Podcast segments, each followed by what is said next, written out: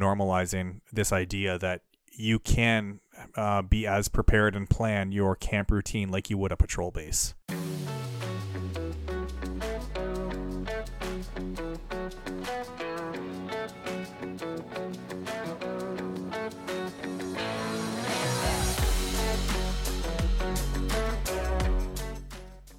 Hey guys, this is the Hard Times Strong Men, training up a better class of man, and today we are comparing camp routine to patrol based routine.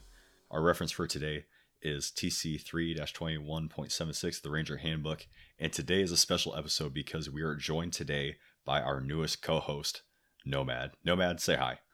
Hello, everybody. Thank you for having me. I'm super pumped to be here. You know, as you guys know, we've been working with Nomad last, you know, last few weeks on some projects and pet projects that we'll announce in the future. But today we want to share our continued partnership and just a solidifying of the relationship. We're really excited to have you on to share your knowledge base, to just share your you know your professionalism and your your role in here. So thanks a lot, man. What are we talking about today?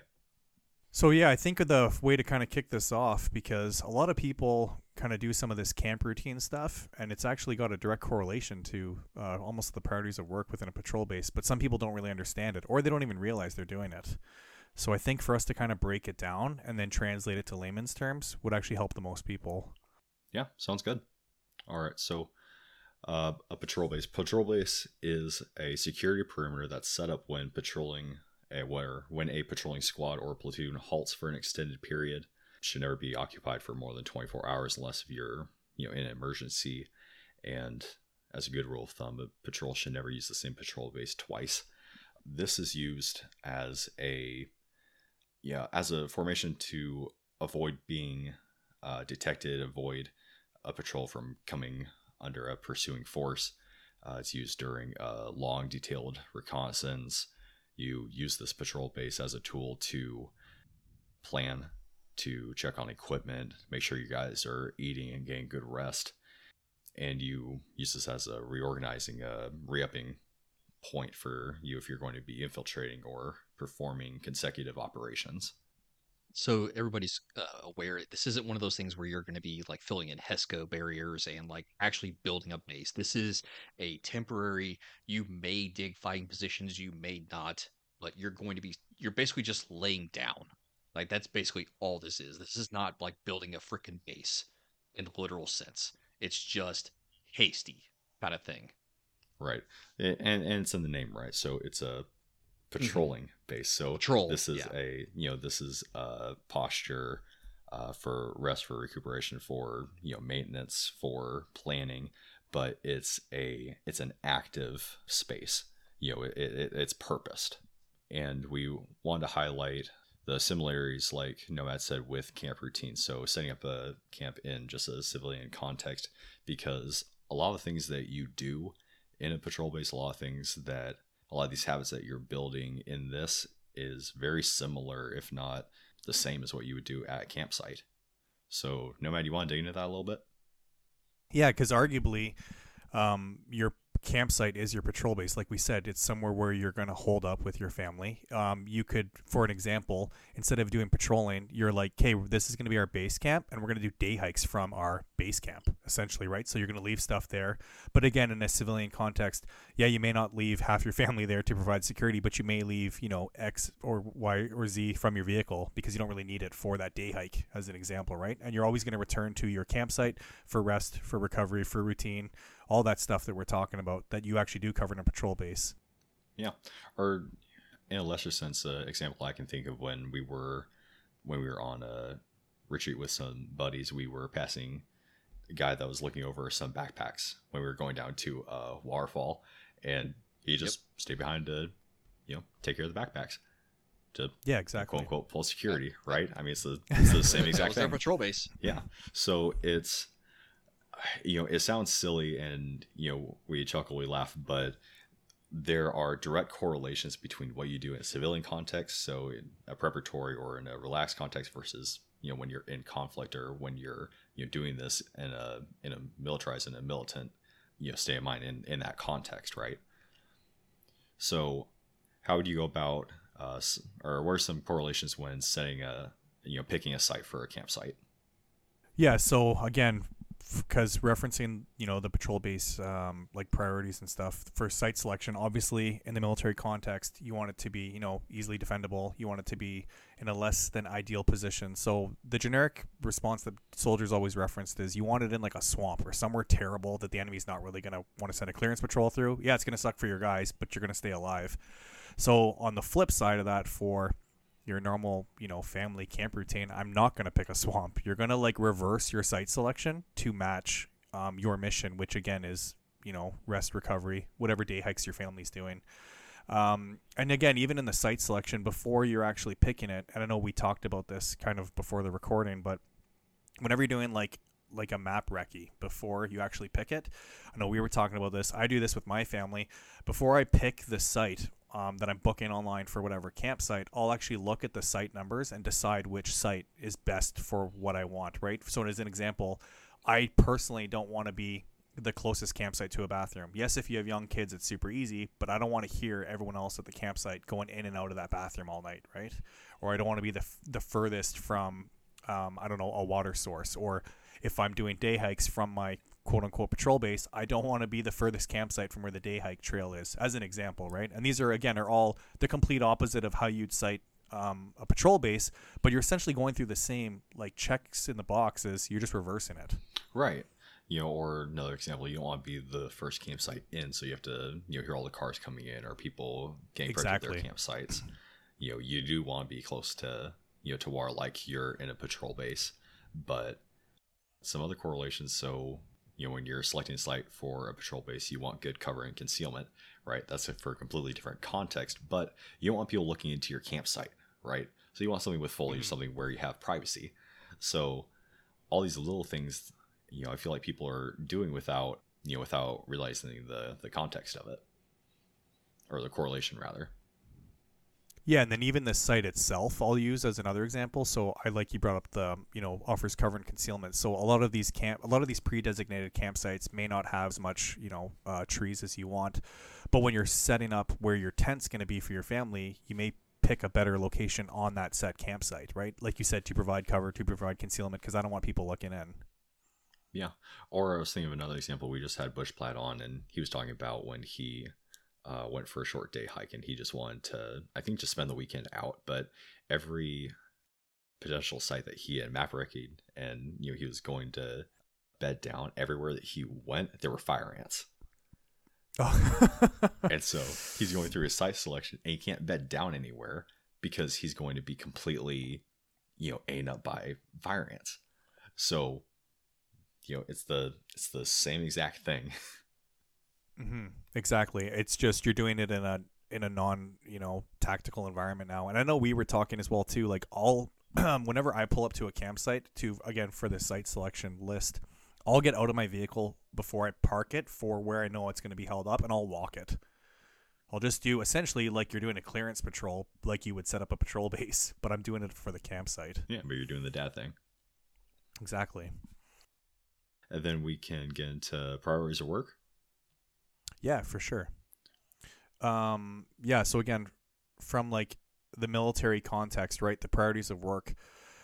These everyone says that they're not limited to, and they may include, but honestly, they're just a laundry list that you do in a sequential order for a specific reason. Um, so I guess yeah, the first one that everyone knows, right, is security. Security of your patrol base. That's the first thing you do before anyone does anything.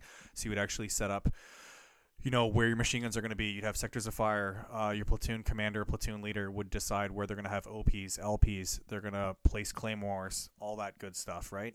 And the same thing when you're translating the security of your campsite to again your normal everyday family location. You may decide, okay, this is where we're going to have our feeding area as an example, right? And then we're only going to eat in this one area mm-hmm. because mm-hmm. the security for us may be wildlife, or okay, we're going to set up our feeding area underneath the trees. So again, the security is we don't want to get rained on when we're having lunch, right? As an example. Well, another thing, right? Bear country, right? So all mm-hmm. of your oh. all your food has to be in you know bear proof container, such and such far away from your campsite. Uh, if you're you know what's it called? You know, like backcountry camping, right? Where you don't have you know the infrastructure, you have to choose where you're going to you know use your toileting, right? You know, Yep. for sanitation. You can't have it close to your water source, can't have it close to your campsite. So all that comes into play. I mean, especially with small kids, you need to make sure that they know where your claymores are set. You know, because you don't want an accident like that. Yeah, and I think it again. It's just it's like these things that we're actually covering, but uh, again, if if if you are paying attention when you're setting up your campsite for your people, you're you know you're actually doing this. Versus people think that we're like reading, you know, the um, the patrolling handbook and, and Yeah. like being a weirdo with your family. And you're like, okay, phase Yeah, one, no. occupying the campsite. I'm like, no, dude, I'm just doing it because I know what's up. Yeah. Well, and Set security. well, and, that's what I was going to say. So, in a very real way, so you know, one of the biggest things in the military is that your security is continuous, is all mm-hmm. the time, always. You always have mm-hmm. security, and you know, people may snuff their nose at that when they think of it in a civilian context. But what do you do every day when you count your kids? When you're, you Yeah. know, make sure you're looking left and right on the side of the road. You're keep, you know, when you have good situational awareness, you're not looking down at your phone or down at the ground. You're up, you know, head up, eyes up. You're keeping security. You know, you're security, you're- accountability. accountability. You're watching over what's you and yours, right? So there's no difference there. It's all the Mhm. same thing.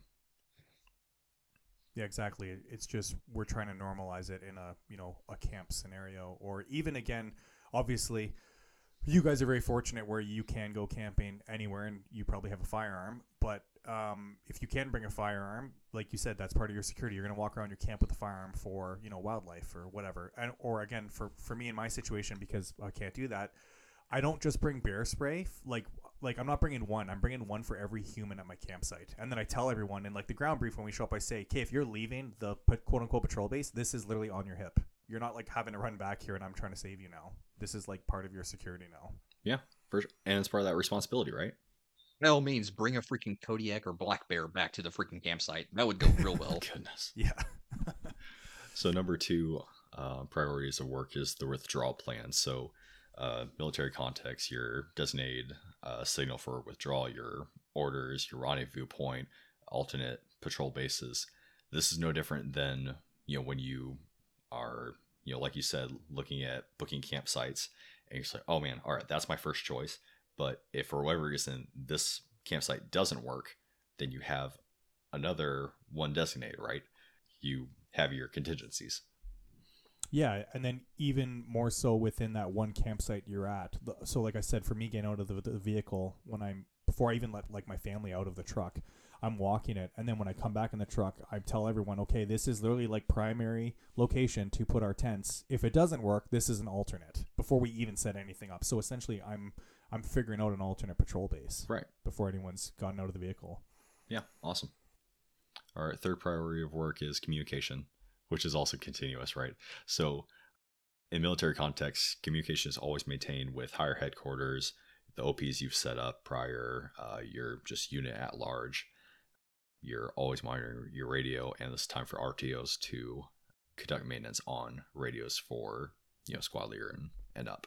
Because how many times has somebody, uh, especially in the military, gotten out to the field, gotten to a PB, and just dropped their fill?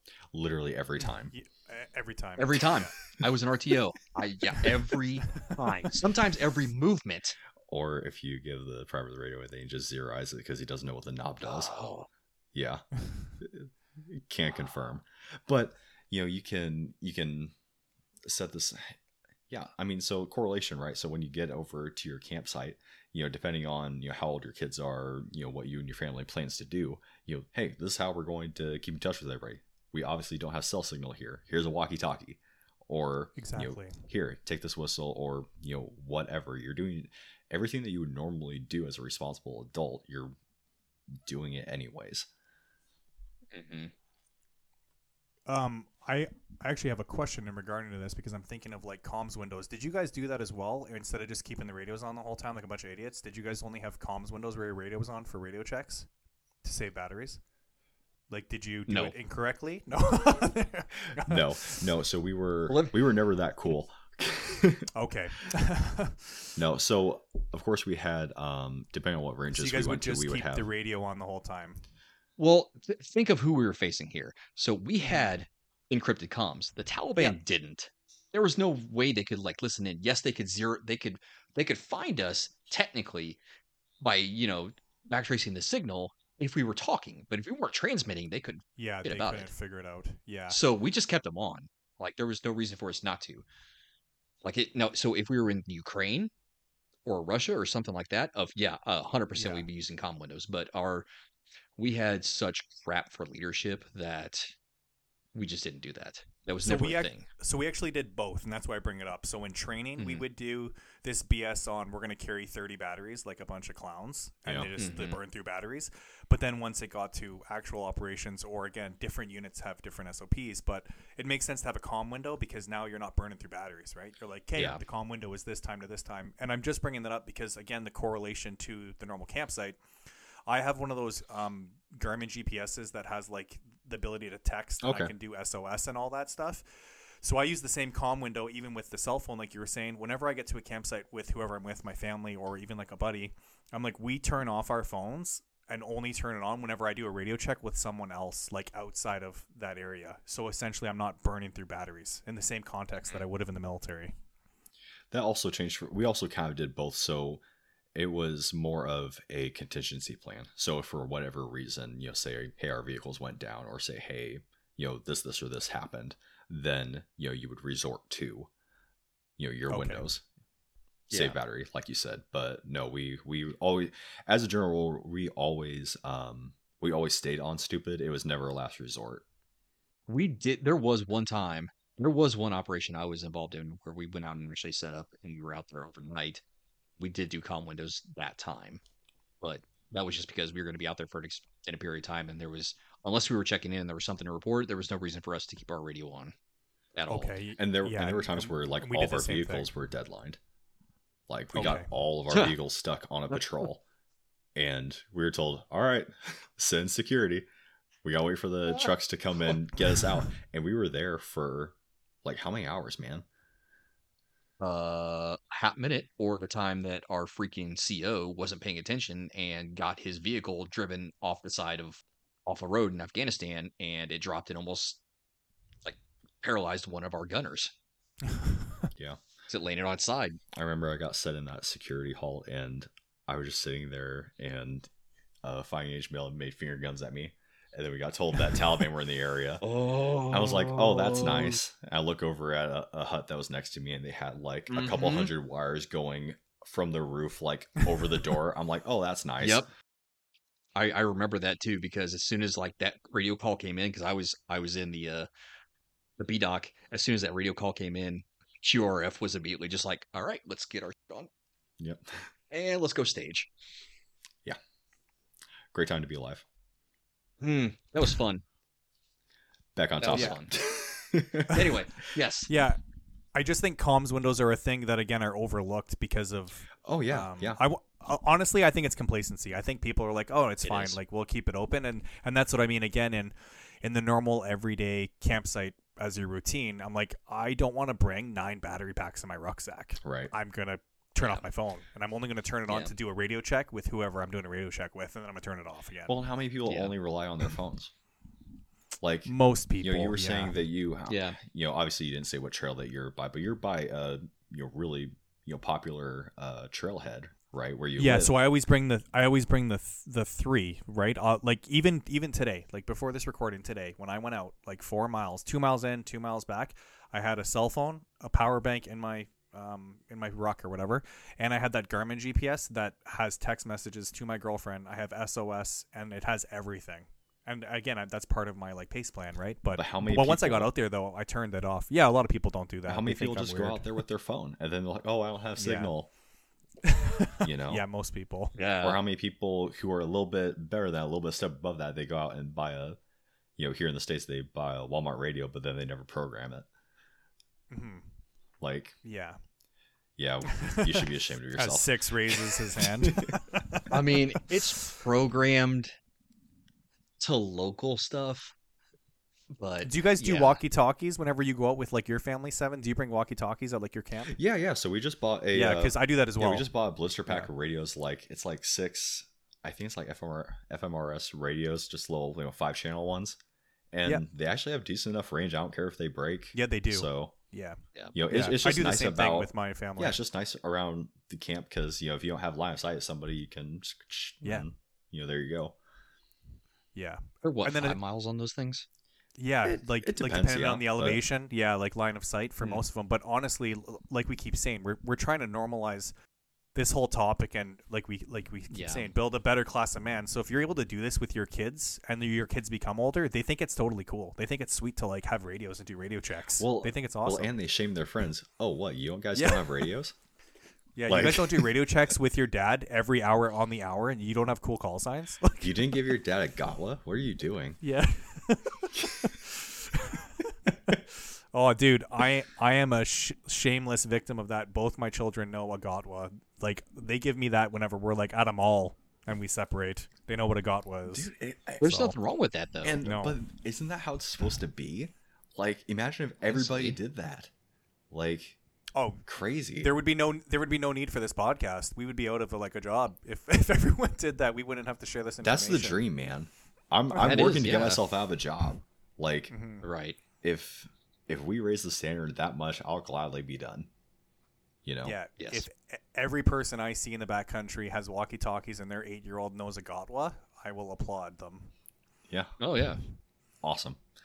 So, But they don't, so here we are. and here we are, and we'll be here for a while. Sadly enough.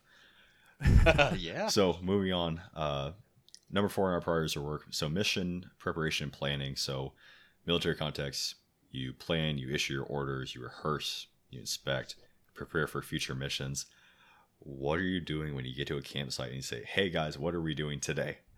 You're you, exactly. You're essentially going through that, that stage right there. Just in layman's terms, you're not being a weirdo going through, you know, METT-TC, but Yeah. you're going through that orders format. Or like we said, you're planning tomorrow's activities, even with your family, right? Say, hey, this is what time we're getting up tomorrow. Or, you know, if you're super chill, you can say, okay, no later than this timing will we get up tomorrow because we have to do, you know, this hike Or planning whatever we're for, doing. well, you know, what food are we going to eat today, tomorrow? You Mhm. know, where are Yeah, meal exactly. plans, that sort of thing. Yeah. So we do. Yeah. yeah. Uh, number five, weapon and equipment maintenance. So, uh, you're maintaining your weapon systems, your communication equipment, night vision devices, other equipment. Uh, at no point are less than a third or 33% of your equipment uh, disassembled, just as a as a rule of thumb. And then weapons are never disassembled at night. So I like that you brought that up because my military did not do that. We did a field strip at night That's painful. of everything. Machine Did guns. anybody lose a firing pin? You know they did. oh, all the time. All the time, dude. All the time. Serious. But we did that all the time.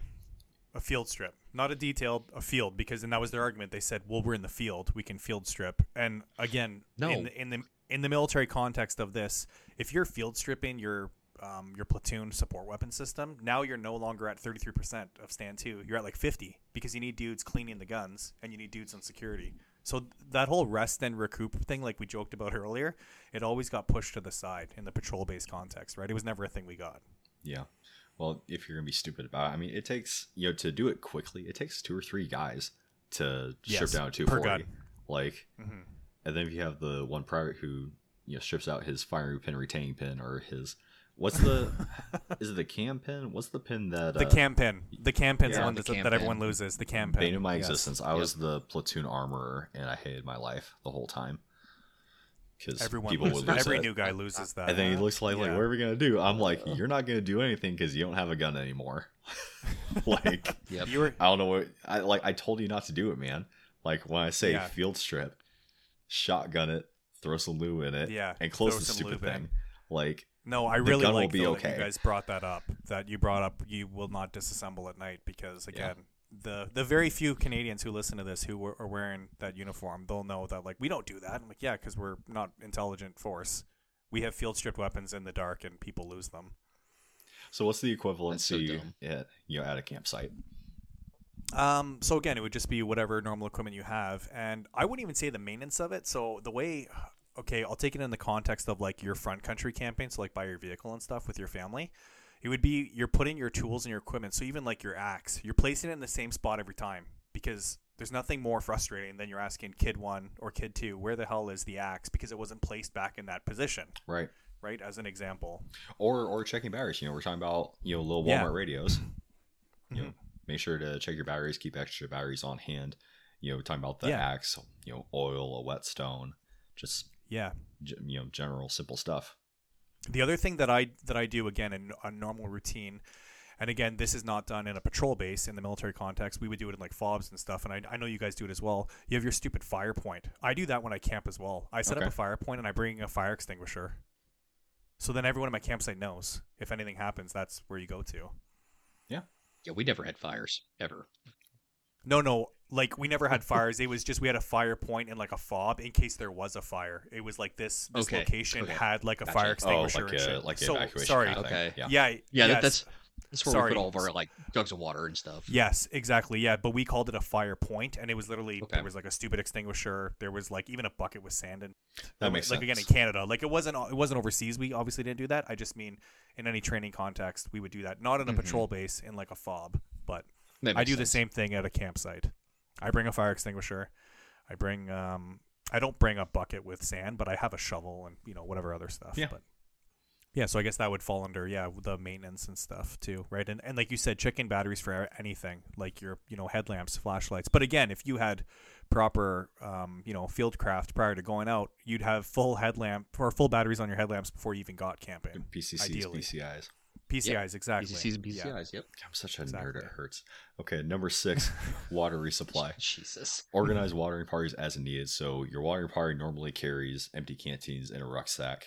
Uh, of course, before they leave, you ensure communication and a contingency plan for them before they depart. And a GOTWA. And a Yeah, got yeah, GOTWA.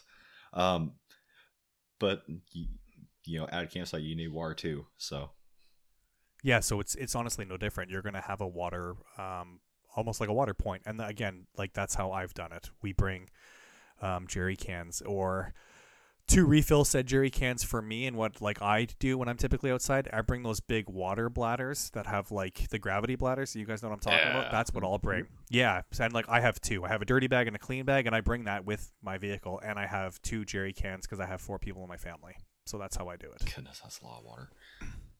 Do you uh when you do set these camping points, do you try to stay as close to like a stream or pond as possible so that you have a consistent water point?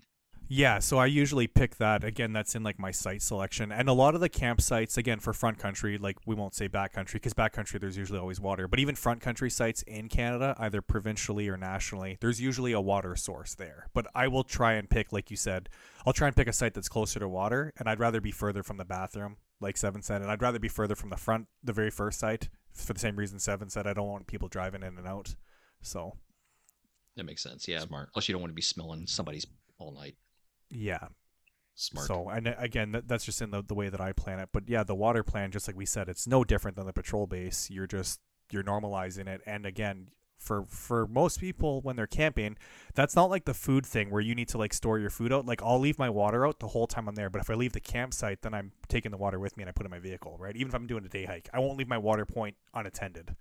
And then last on the list uh, is mess plan. However, there's a lot that falls under this, so we're going to break up a little bit more. Mhm. But specifically for the mess plan, at a minimum, your security and weapons maintenance is performed prior to this, right? So your equipment, your security, everything needs to be handled before anybody can eat. Uh, no more than half of your dudes will eat at a given time. And then you're supposed to eat one to three meters behind whatever firing position you've been set into. Did you guys actually do that though, realistically, or would you guys just eat in your hole? I was eating It right on my gun. Depends on Yeah, every me- time. I did that depends too. on how yeah. gun and co your team leader was, but yeah. yeah. Yeah. And then would you guys eat like would you break up the fire team? Like that's how you would Yes. eat? Like Yeah. ha- like one fire team would eat or like half the fire team would eat Yeah, so you'd be in your buddy team. So then you know one guy eats Okay. and you switch on the gun. and the other guy covers. Okay, yeah. Okay, so it's same thing Same for thing us. with you do with changing your socks. Yeah, it's Yeah. 50%. 50%. Okay. This week's episode is brought to you by FieldSeats.com. FieldSeats.com is an e commerce, federally licensed firearms dealer. They provide virtual reviews on brand new firearms, and at the end of the review, they give away the firearm being reviewed to a lucky attendee. Each item reviewed is given away for free as part of their promotion for purchasing what they call a field review. Currently, they've got field reviews up ranging from $20 for a brand new Smith & Wesson M&P Shield 2.0 to $65 for a new Galil Ace Gen 2. Each review is limited to around 38 people, so your chance of winning the giveaway are so much higher. Use code STRONGMEN to receive 10% off your entire purchase at fieldseats.com. Be sure to check out their Instagram and Twitter at Field Seats if you want to go ahead and give them a follow and see what future items they have coming down the pipe. Thanks for your attention, and let's get on with this week's episode. All right, and then in a camp context for mess plan, that is obviously different if you have children, Yes. because your children aren't going to wait for you to get everything done before they eat. No, but you can almost double down in what we're saying. Where, um, again, if you broke down the adults in your campsite, they're doing the other Right. stuff in your patrol base routine, and then the other adult is in charge of the mess plan. If that makes sense, and that's Yeah. kind of how I did Yeah. it whenever my children were younger. That that's how I would do it. Yeah, that makes sense, right? So share the responsibility. hmm Yeah, and then you can kind of break it up as you see fit. But um, I, and again, even if you don't have children and you're setting up your your normal uh, campsite routine, your mess plan is going to be in a different order. But I think it's I think it's good to highlight it because I know I was actually having this discussion today with my with my oldest about how a lot of people when they go camping they're like super dirt squirrels, and I I told him I saw this in the military in patrol base routine, dudes were not performing hygiene because it's so on the Yeah. bottom of the list. They're like I want to sleep. Dudes would skip it. Yeah, not good. That's or we, not we'd good, have to so we were uh so we worked with vehicles sometimes and we'd have you know whatever do as the driver you know he'd be in his little hole with you know all his snacks all his hygiene everything and you know sometimes you wouldn't see him all day and it's like that's that's not great you know so no hygiene and that sort of thing just from a medical from a medical standpoint will will get you worse than anything One hundred percent. you know if you if you don't take care of your feet hmm like i oh, i've seen some nasty nonsense that could have been easily avoided yeah.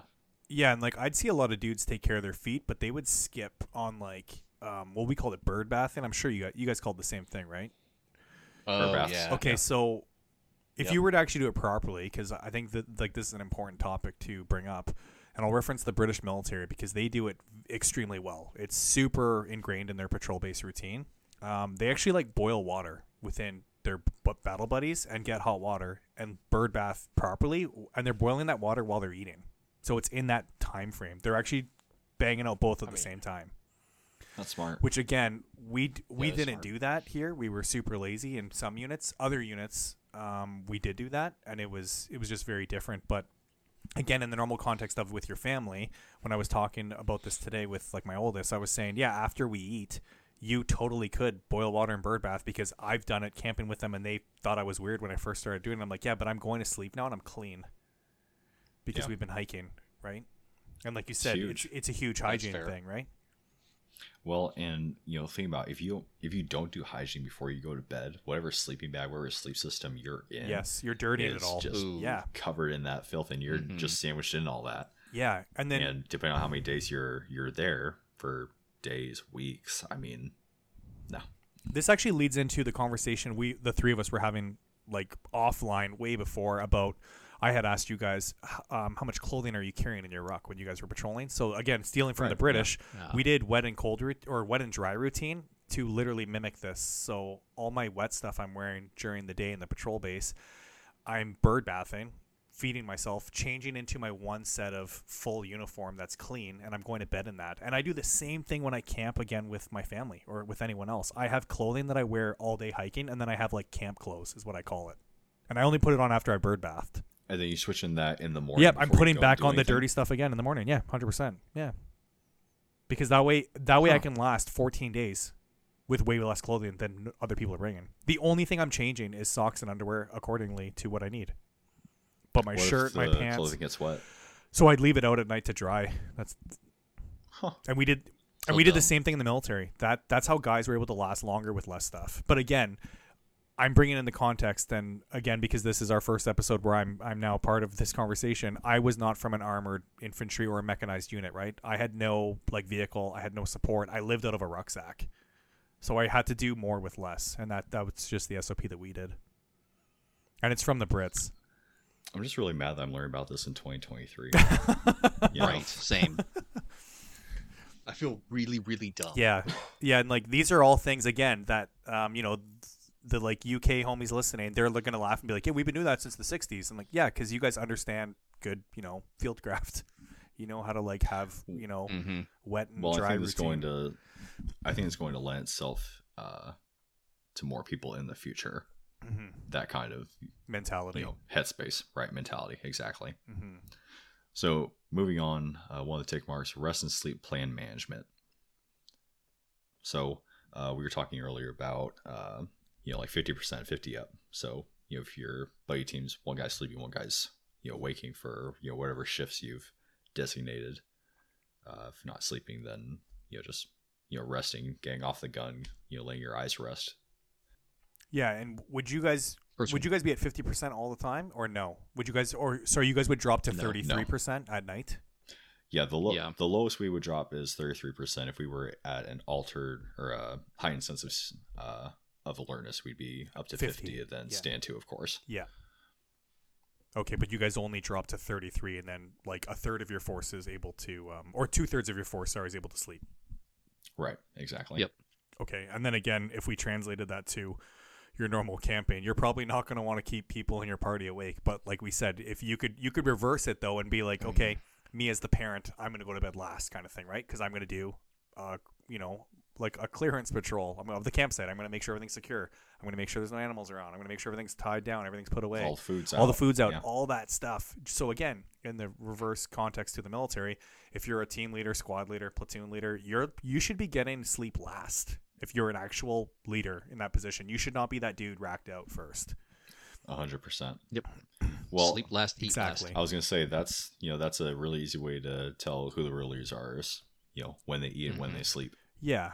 Or even like the shifts, and I, that's the other thing I wanted to ask you guys. How would you guys do? So whenever you're doing like like like um the actual shift routine for the night, like who's manning whatever cardinal points in the patrol base, would you guys? I would hope you included team leaders and squad leaders in that rotation, or did they did they get skipped? Once again, depends on Depends on the unit. you know if you had a leader or not. Yeah, okay. But when I was Yeah. so when I was a leader, I'd always take the worst shift I did that too. Just because I know that my guys are gonna be having a really rough time. Yeah, So yeah. And then um, one of my first leaders that I had, he took two shifts, and he took the worst and the last. So he was Mm. the first one up, and he could Yes. help them. And I, I started to do that too. I got less sleep, but it, it like made sense.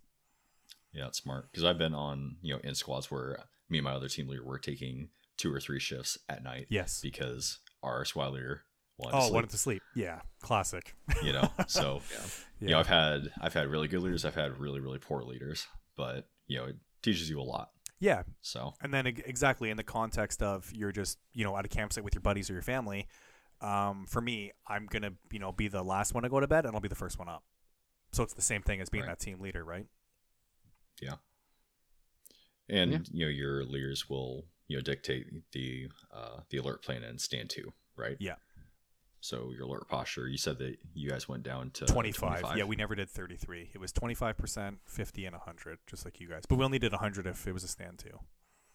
Right. So same with us. So 25 or 33 percent. You had your 50 percent, and then stand to. Stand to was you know always you know dusk or dawn, 30 minutes before. I think like 30, 30 before, 30 after. We did it an hour before and an hour after. It sucked. okay. It sucked. You that's got rough. even less sleep. yeah. Yeah, we did an hour Yeah. before. Goodness. Yeah. No. Dusk and dawns when the French and Indians Yep. attack. Yep.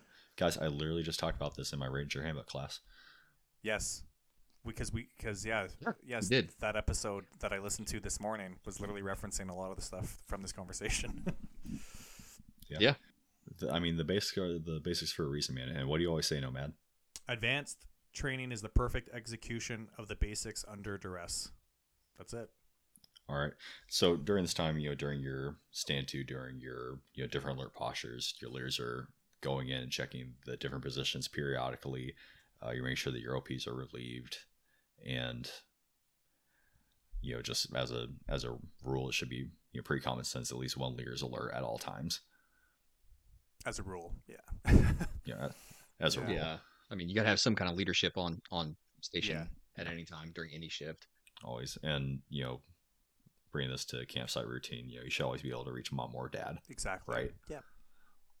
So Um, and then yeah, what else we got? So resupply, I guess, and like we said, it would be no different than what you're doing at your campsite anyway. Just like you mentioned earlier, with like your feeding plan, it's the super easy one. You're like, okay, what are we eating tomorrow? You're talking to mom, like, hey, what are we eating for tomorrow's breakfast? What are we planning? What are we taking out? Um, how's our water? Right? How's Yeah. how's whatever other like equipment we have? Yeah, I mean, so, Mhm. you know, checking your kids' boots. Are we taking the canoe? You know, Mhm. get that unload. You know, stuff like that. Uh, Headlamp batteries, yeah. yeah, I mean, for uh, you know, for dudes that are blessed to live in the states, if you're on a hunting trip, you know, you're cross-loading ammunition because you should be carrying the same ammunition. Yeah, 'Cause exactly. If you're not, you're foolish. yes. um, I'm that one weirdo. and you make it harder for literally everyone else. oh God. I would argue it's even the same with batteries. Like headlamp brands have different size batteries. Yeah, right? It's true because some of them are AAA. Most of them, like a I lot of didn't- good I didn't brands, learn about. but I then didn't other learn ones are about doubles. 18650s till I hopped on IG. Yeah, right. And then other ones are are different different brands of or different size. Sorry, of uh, batteries. So Mm-hmm. yeah. So again, that's all things you can take in your resupply plan on. Okay, what do I need for tomorrow for batteries or whatever. Exactly. Um, we also put glow mean- sticks out too. That's what I do when I camp, like just with my family. Just like you would mark cardinal points on a patrol base, I put glow sticks so like they know where like the point is at night for like you know That's boys in the group. Like you don't need to go to the bathroom at night. Here's the P point, and then I'll mark the fire point as well. Like I said, where's the fire extinguisher? We would do that with uh with our tents. Yeah, Like the the tent uh the actual tent the guy lines the- Yeah, you guys would put Yeah, like yeah. the the glow stick. put Yeah, on there Mhm. so yeah, you're not eating crap in the So you're not tripping over things. In the yeah. dark. And then I do the same thing, but I would just pre mark glow sticks on other points as well at the campsite, right? Especially if it's big. Like I said, the point's a big one. Uh, where the fire point is, where the food may be, or where the food was, or whatever, or the feeding area. Be like, hey, if you're gonna munch, you gotta eat over here, kind of thing. Right. That's smart. Yeah. So, uh, general question though, not related to this. Do you, uh, when you go out camping, do you happen to set like uh tripwires for like early warning if like an animal is coming through, so you know at least something's So there? I've I've done it before, depending on the site, but now I have two dogs, and they're my early warning. And I and I had done the tripwire thing before, but when my one dog was a puppy, he would just get tangled every time I take him out of my tent. So I'm like, it's not even worth it. So I'm like, he's like Yeah, my fair. early warning, but I could definitely see the benefit of that, especially again, I don't have a firearm when I'm out, so Yeah. I'm like limited. That's to yeah, with like trip tripwires with like Yeah. noisemakers or flares or something yeah, like that. for sure. But um, no, I, I used to before, but now that I, I have two dogs that are like hundred pounds, and my one the, the male dog's a psycho. Like he hears anything and he's freaking out. So I'm like, yeah, he's on like defensive my mode. female is. Yeah, all the time. So It's great energy. yeah, especially with like kids, right? Did you guys know like animals with kids, they're like extra alert. They're and it's awesome bringing Yeah. dogs out Mhm. camping. Those like those guys could be your fifty percent all the time. Stand to. You could sleep and your dog's Oh, yeah. ready to go. So They are. yeah, They are. I mean, and that's the thing, you know, we rely so heavily on on sight, just Mhm. as a species. For dogs, it's almost the complete opposite. They rely on their nose. Yeah. They rely on smell for everything. or their hearing. hearing. Their hearing's like way yeah, better than ours. Yeah, Yeah, yeah. And then uh, obviously, if we were talking in the military context, um, some units do have dogs with them, but they have muzzles on them when they're in the patrol base because you don't want the dog going crazy. But again, in a normal conventional side, you might not have a dog with you. But we we ha- we did do stuff with dogs, but we had like dog handlers, and they were like attached to us, but they had a muzzle on them for that exact reason in Yeah. the patrol base to keep them quiet. But we we did too, but they did not oh, have muzzles. They were terrifying. yeah. Bork pork nom nom. Uh, yeah, We stole some. good old Belgians. We stole some puppies in Afghanistan yeah, we did. We, mascots. yeah, we, we did that too. I know nothing. I know nothing. And then, last but not least, obviously, please don't let this be the least of what you do. Sanitation and personal Yeah. hygiene. Yes. So your leaders and mechs, they'll prepare and mark a slit trench, you know, where you'll, you know, urinate, defecate. Uh, you'll brush teeth, wash face, hands, armpits, groin, feet, and as with anything, you will leave no trace. So leave no trash behind. In the civilian context, it's pretty easy, right? So mom and dad will tell you where to pee or poop. Make sure that their kids brush their teeth, you're washed you know something that you know isn't as focused on in just you know normal day-to-day life which you know should probably changes you know your feet Yes. you know because that's often overlooked you know you get these 12 year old you know 13 year old boys with you know nasty you know athlete's feet you know that could be easily avoided just uh Dirty- you know check on your people kids. Mhm. dirty children um and then you know it's the you know leave no trace that's the campfire rule right you know leave the campsite uh, better than you found it Exactly. Yeah, and and and cold. yeah, and then obviously, right for the patrol base, you want to leave no indication that you were ever even there. And the same thing for the campsite. Yeah. right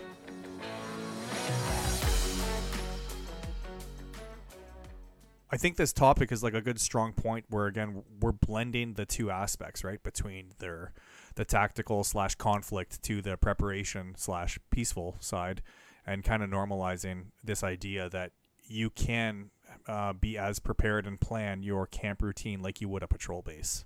Yeah, 100%. You know, and we, you know, our mission statement to a better class of man, right? So we're trying to blur the lines here as much as we can safely do, right? So this shouldn't be anything new to anybody. This shouldn't be groundbreaking stuff because you're doing it anyways. So just kind of, you know, like you said, demystifying it and putting a name to the stuff that people are already doing. hmm Yeah, and I think again now, now that the three of us actually have it out there for people to reference, it's essentially we're we're calling camp routine patrol base routine. There's no difference. We're just changing the Mhm. terminology. Yeah, and you know your priorities are different depending on what context you're in.